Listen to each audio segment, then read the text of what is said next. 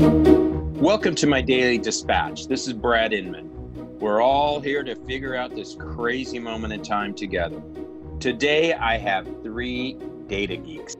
Patrick Dealing, a longtime industry observer, a data analyst with Real Data Strategy, always using data as his lens to figure out what's going on at the industry.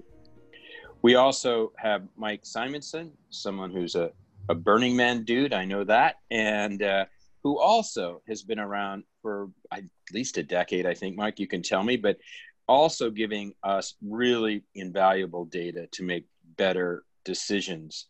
And we have Katie Ragusa, who, did I get that right, Katie? You gave me the pronunciation. Did I get it right? Ragusa, like the spaghetti sauce. Ragu. Oh, jeez. I knew I'd screw that up. And you even wrote out the pronunciation. Well, we got Katie here, and she's VP of Product at Tribus. And so what we're going to do here, gang, is kind of go through, and we're going to do some screenshots. Well, actually, you know, I just realized this is all audio. We can't do screenshots. Okay. So it just hit me. We were going to do screenshots, but we're on Zoom, but it's entirely audio. People have been encouraging us to do video, but I don't want anyone to see my living room. But so let's go through first kind of overall. It's interesting now, suddenly it seems to me that the average American is more interested in data than they've ever been because of the pandemic, where we're trying to use data to confirm the facts. One obsession I have is the infection and the death rate. You know, the effect of compounding worries me, because I know compounding interest certainly served me well over my lifetime, and the compounding death toll. But I think people are all looking for facts in the midst of so much information, and data, of course, is probably, or can be, the most reliable fact. Did you all, I'm just curious, am I wrong in this, you know, instant Brad analysis? Do you see people being more fascinated by data? Any one of you, speak up. You know, I know, you know, one of the things we've been communicating to, this is Mike Simonson from Altos, we've been communicating with our agents is that in a fear-based world, the data is the antidote to the fear. And so it's like, that is the thing that we grasp for reality. So I presume that people are indeed more, like interested in the data, but because certainly it helps us understand, right? Helps us, the fear of the unknown, and we start conquering that fear. Katie, how about you? Are you getting more requests from your clients than ever, or do you see anything different in the landscape about data? Has data somehow become more important? Yeah, I mean, even personally, I'm watching the news constantly, but I've seen communication go up actually in our clients. Like, they're using our chat system, they're communicating with each other, they're hosting daily meetings. So even internally, they're staying in sync more and talking about the data and having those conversations, and hopefully some of that will carry on, and just being more communicative within the brokerage. You know, one thing I love about Patrick Dealing is over the years, he'll send me a note and say, this guy's saying this on your side, or this guy's saying this, or this guy was quoted here, but it defies the data, Brad, and the data says X. And then he sends me a little chart or a little piece of information. Patrick, what's your take on this big picture question? Is data becoming more important to all of us? Absolutely. I think as we manage through this, data is going to become more and more important. And for me, Brad, it points out a significant weakness in the industry's ability to look at transaction-based data in real time across the entire U.S. When you consider that there are 750 multiple listing services, none of which talk to one another, none of, frankly, who like one another, and there is significant demand for understanding the state of the industry and the state of transactions at any given time. You know, Patrick, you're right on, because right now I'm asking all the big shots, what's your dashboard say?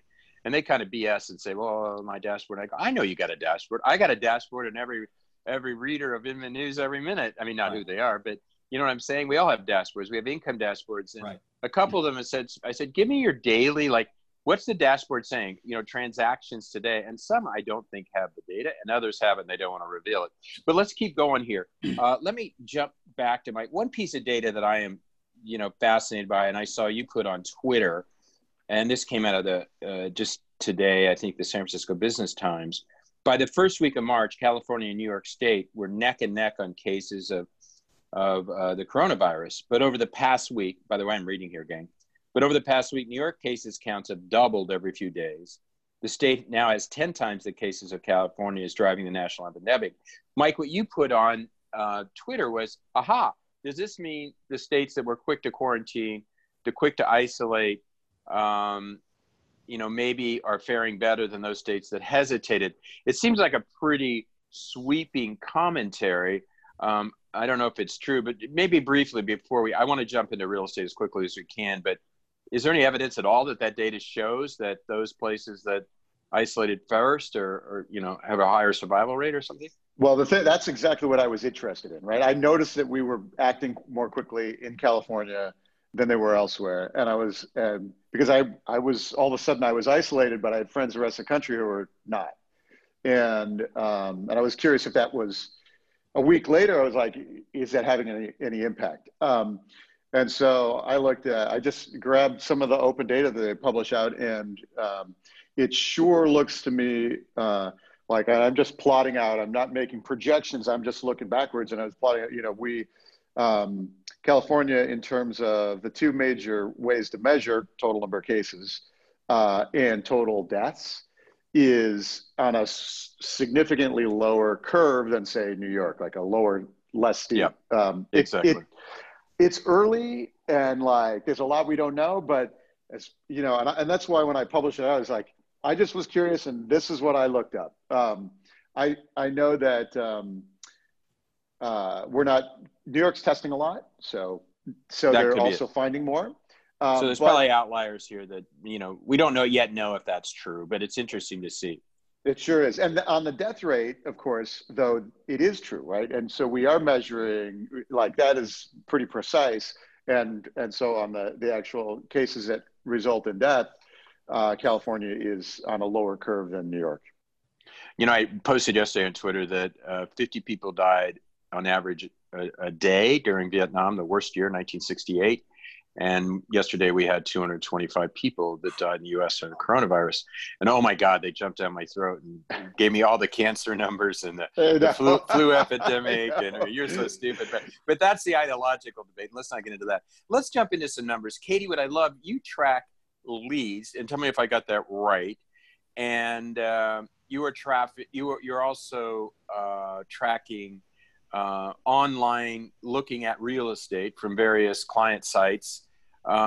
Tell me what you're learning about our behavior as consumers when it comes to, are we looking at real estate more or less? And why the hell are we doing it if we, aren't likely to go visit? Is it just our nature or does home have some sort of meaning now? Lay out some numbers so that we can try to understand this. Sure.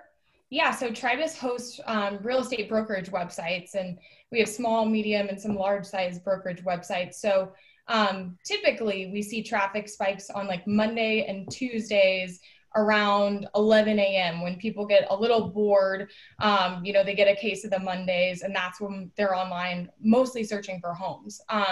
Over the past month, that trend has really changed, and we're kind of seeing a developing pattern that every day, any time is Monday or Tuesday at 11 a.m. now, where everybody's on their computers and buyers are still on these websites. We're still getting lead generation. So comparatively to like last spring market when we're expecting really high traffic, yeah, overall traffic is in some cases lower, some cases holding flat, but actually in the past week, we're seeing it take an uptick again, where people are learning that they can do their research online, even though they can't necessarily go out and see a home. Even more reason to compare properties and use online tools, virtual tours, all of that, because they can't get out and see it in person. So we've seen some traffic actually swing up the past week in most of our markets, small, big markets. Some are still down. There's some luxury clients that we have. They're in the top tier of their market. Some second home communities, the Bay Area, those are all like overall traffic and lead registrations are down, but for the majority of our clients, it's holding or up. So it's interesting, By the way, can you all hear me now? I just sort of blip in the phone system. Oh, good. It's interesting to me, this idea that it's not the end of the world. Like there's something at the other end, right? And so people looking for houses probably know damn well they're not going to go look at houses this month or next month or buy this month. But it's not like the psyche of the human being here is to give up. It's, and looking for homes is kind of, you know, one of the most aspirational things we do. And so the good news, some things will not, the pre-corona stuff we did that was stupid and unnecessary and highly consumptive and dangerous to the world, I think will stop, I hope. And then some of the things like, yeah, we all need shelter. We all need a house. You know, that's still going to be part of, that aspirational part of our soul is still going to exist. That's my color commentary on your data. We'll get back to more data. Katie, I want to know, like, whose sites might they be going to more likely than others? And then let's look at some regional differences, maybe some anecdotes. Mike, let's jump into some of the data you have. You got some great charts. And what I do promise, I'll take all these charts, if you can send them to Danny, D-A-N-I, at inman.com, and we'll publish those along with the story so our readers can see your charts. Mike, what have you seen? You've got some up-to-minute data and any anecdotes or interesting stuff you're seeing. Yeah, so you know, what's really interesting is through the beginning of March, it was a hot year. The market was really, inventory is super tight, 12% lower than last year at this time. You know, mortgage rates are good. So the economy was good. Like, so those were all super, the market was moving pretty much across the board. And then, you know, so you know, we were at a record low inventory across the country, 737,000 single family homes this year, way down. And so what's happened since, Mike? So what's interesting is since normally mid-March is when we get our spring climb of inventory, new stuff gets listed, new stuff. And what's happening is that it's flat. It's not much getting listed and fewer that are being absorbed each week. There's still some are you saying, is that because people, just like buyers are not buying, sellers are not listing, and so the squeeze that was on hasn't gone up or hasn't gone down? That's right. So we have static inventory. There's not more houses. We still have an inventory problem. We have no buyers. Now, does that eventually, I wonder what happened. No one lists maybe for a while during the deep freeze, as I call it, but then there are no buyers. People will probably take their homes off the market. Right. Be interesting to watch that. Yeah. We haven't seen a ton getting pulled yet. We're, you know, 10 days in, right? So we haven't seen, we track things like relist percent. So the percentage of properties on the market that have pulled and relisted. And, you know, you'll see the second week of January, a spike of relistings every year because they come off over Christmas and now they get relisted. Yep. And so what you'll see then, depending on how long the deep freeze goes, you'll see those pull and come out later, you know, get relisted later. But that's not in the data yet because they're not ready to start relisting. Yep. Gotcha. Hey, let's move on to the next one. Patrick, let's try to keep this to small bites. Any insight from your data, current, and let's try to deal with the current. We all know, I mean, we don't all know, but we were, like Mike said, this year was shaping up to be a killer year. I mean, it was going to be, money was going to be made in real estate beyond the wildest imagination, and suddenly it stopped. But any insight, Patrick, on any part of this equation? Absolutely. So MLS is a lagging indicator in any market. It has become more of a lagging indicator over the last 2 to 3 weeks since this has all begun to happen. And so it's not just a question of the fact that there are so many MLSs and aggregating information from each one into some sort of a single national result is a challenge. There's also the problem of agent business practice, frankly, and whether or not agents are even worried about updating their listing statuses in the MLS systems themselves.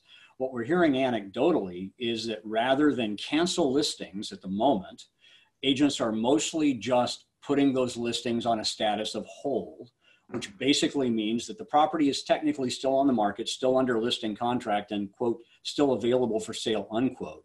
But the biggest issue, of course, is that most sellers don't want buyers who are unqualified and you know, anybody else traipsing through their house at this point in time in the pandemic we're dealing with. So there's the question of MLS. Patrick, that's interesting. So it's not lazy agents. They're putting on hold because it's kind of an admission by the agent community how horrible things are right now. And like, oh, I'll put it on hold. I keep using the word, not a depression, not a recession. This is a deep freeze. And so that would be behavior characteristic of, you know, as Robert Ruffin calls, standing still or the deep freeze, correct, right? Is that correct, kind of what you're saying? That's exactly what I'm saying. And that's the reason he took the draconian measures of laying off 15% of his people this week. Yeah. Because he sees this in real time within his brokerage firm.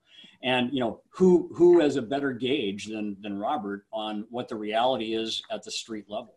So it's going to take a while for these statistics to become more readily apparent within the MLS environments, but that's what we're hearing anecdotally. Gotcha. Katie, any color on what Mike and Patrick said, but can we move on? Give us another chunk of data and insight that you've gotten recently looking at behavior at your broker clients. One market I was really surprised to see, Oahu, that's even holding as far as lead generation and web traffic, but Minneapolis is up 12% in lead registrations from Minneapolis? Minneapolis, at least where we have a client, a presence there. So I don't have data on the city as a whole, but our big broker there, they have an increase in 12% of lead registration. So not only are consumers searching and looking at photos and those virtual tours, but they've actually got more people requesting help from an agent since they can't go in and see those properties and ask those questions on site. So so that's probably a Midwestern stoic characteristic. You know, they don't really like to talk to people anyway. And I'm going to get trashed by Teresa Boardman, our writer from Minnesota. But the other thing, it's a state, Teresa told us, we're used to being isolated. You know, they're stuck in their homes all the time. So maybe there's something there too. People want to go to Minnesota where they already have learned to isolate, maybe. You got a couple more markets? Any color on anything? Sure. So some of our clients that are getting taking a hit are some of the Sotheby's, the more luxury brands, any agent within a brokerage who already specialized in like the top 5% average list price of their community, that's taking a hit. We're definitely seeing 20 to 30%. Luxury generally, you're saying the luxury. Yep. The highest price homes in the market, like that type of traffic, at least 20% of a decrease is what we're seeing. In some cases, as much as 60%. That's really high on one of the markets, but generally across the board, no matter what community, what region, 20 to 30% in general decrease in overall traffic. So that means the rich are sitting on their hands. We hear stories like, you know, brokers saying, well, their affluent clients are calling them saying, hey, the stock market's not secure, but a house is, but that doesn't seem to be panning out. I did hear, I'd love to know if you know this, like maybe Hawaii is one example, but Napa Valley is allegedly really hot with wealthy people think, oh, if I'm going to camp out for 2 months, I want to go to Napa. I would too. Yeah, the Hamptons had a flood of activity initially where people, you know, rich people from New York raced out to the Hamptons. Any evidence of any of that, where there's certain markets where maybe, you know, I talked to Steph Swanepoel the other day, and he's camped out in Hawaii on an island. Any evidence of that, any of your clients, or is it too early to tell? The Hawaii client, that's holding. It's definitely not swinging up. Cedar Rapids was actually really surprising. They've got almost 40% increase. So Cedar Rapids, Iowa. Yes. So big broker in a small market. And I love that's it. Maybe is there a good hospital there or something? I don't know. Maybe they have a stash of testing kits and ventilators somewhere. Well, those are good little stories. Make sure you share all that. And let's get the charts. Mike, any other little piece of data here? It's my favorite leading indicator is the price of the newly listed cohort each week. What happens is when it's this really magical wisdom of the crowds thing where the realtors see what the demand, they know in their bones where the demand is, they know where the phone is ringing. And so when they go to list, that they price it up a little bit or they price it down a little bit. And so if you measure the homes that came on the market each week, we could see that the newly listed cohort leads the overall market trend by a month. Interesting. It turns mid-January, and the rest of the market finally turns mid-February. And so, you know, that's one of the things that was showing how steep we were going already for the year. And so the thing I'm going to be watching in the next couple of weeks is that newly listed cohort. And are we stable? Are we deep freeze holding flat, or is there panic where the new ones are coming on going, I got to move this thing, so we're going to price it lower? And we'll see it first in that newly listed cohort. So the price there's got to be a ton of desperate sellers now. And, you know, even more desperate in – well, there's people, obvious, in the real estate market. Patrick, you can verify this. People have to sell. And there are situations now where people have to sell.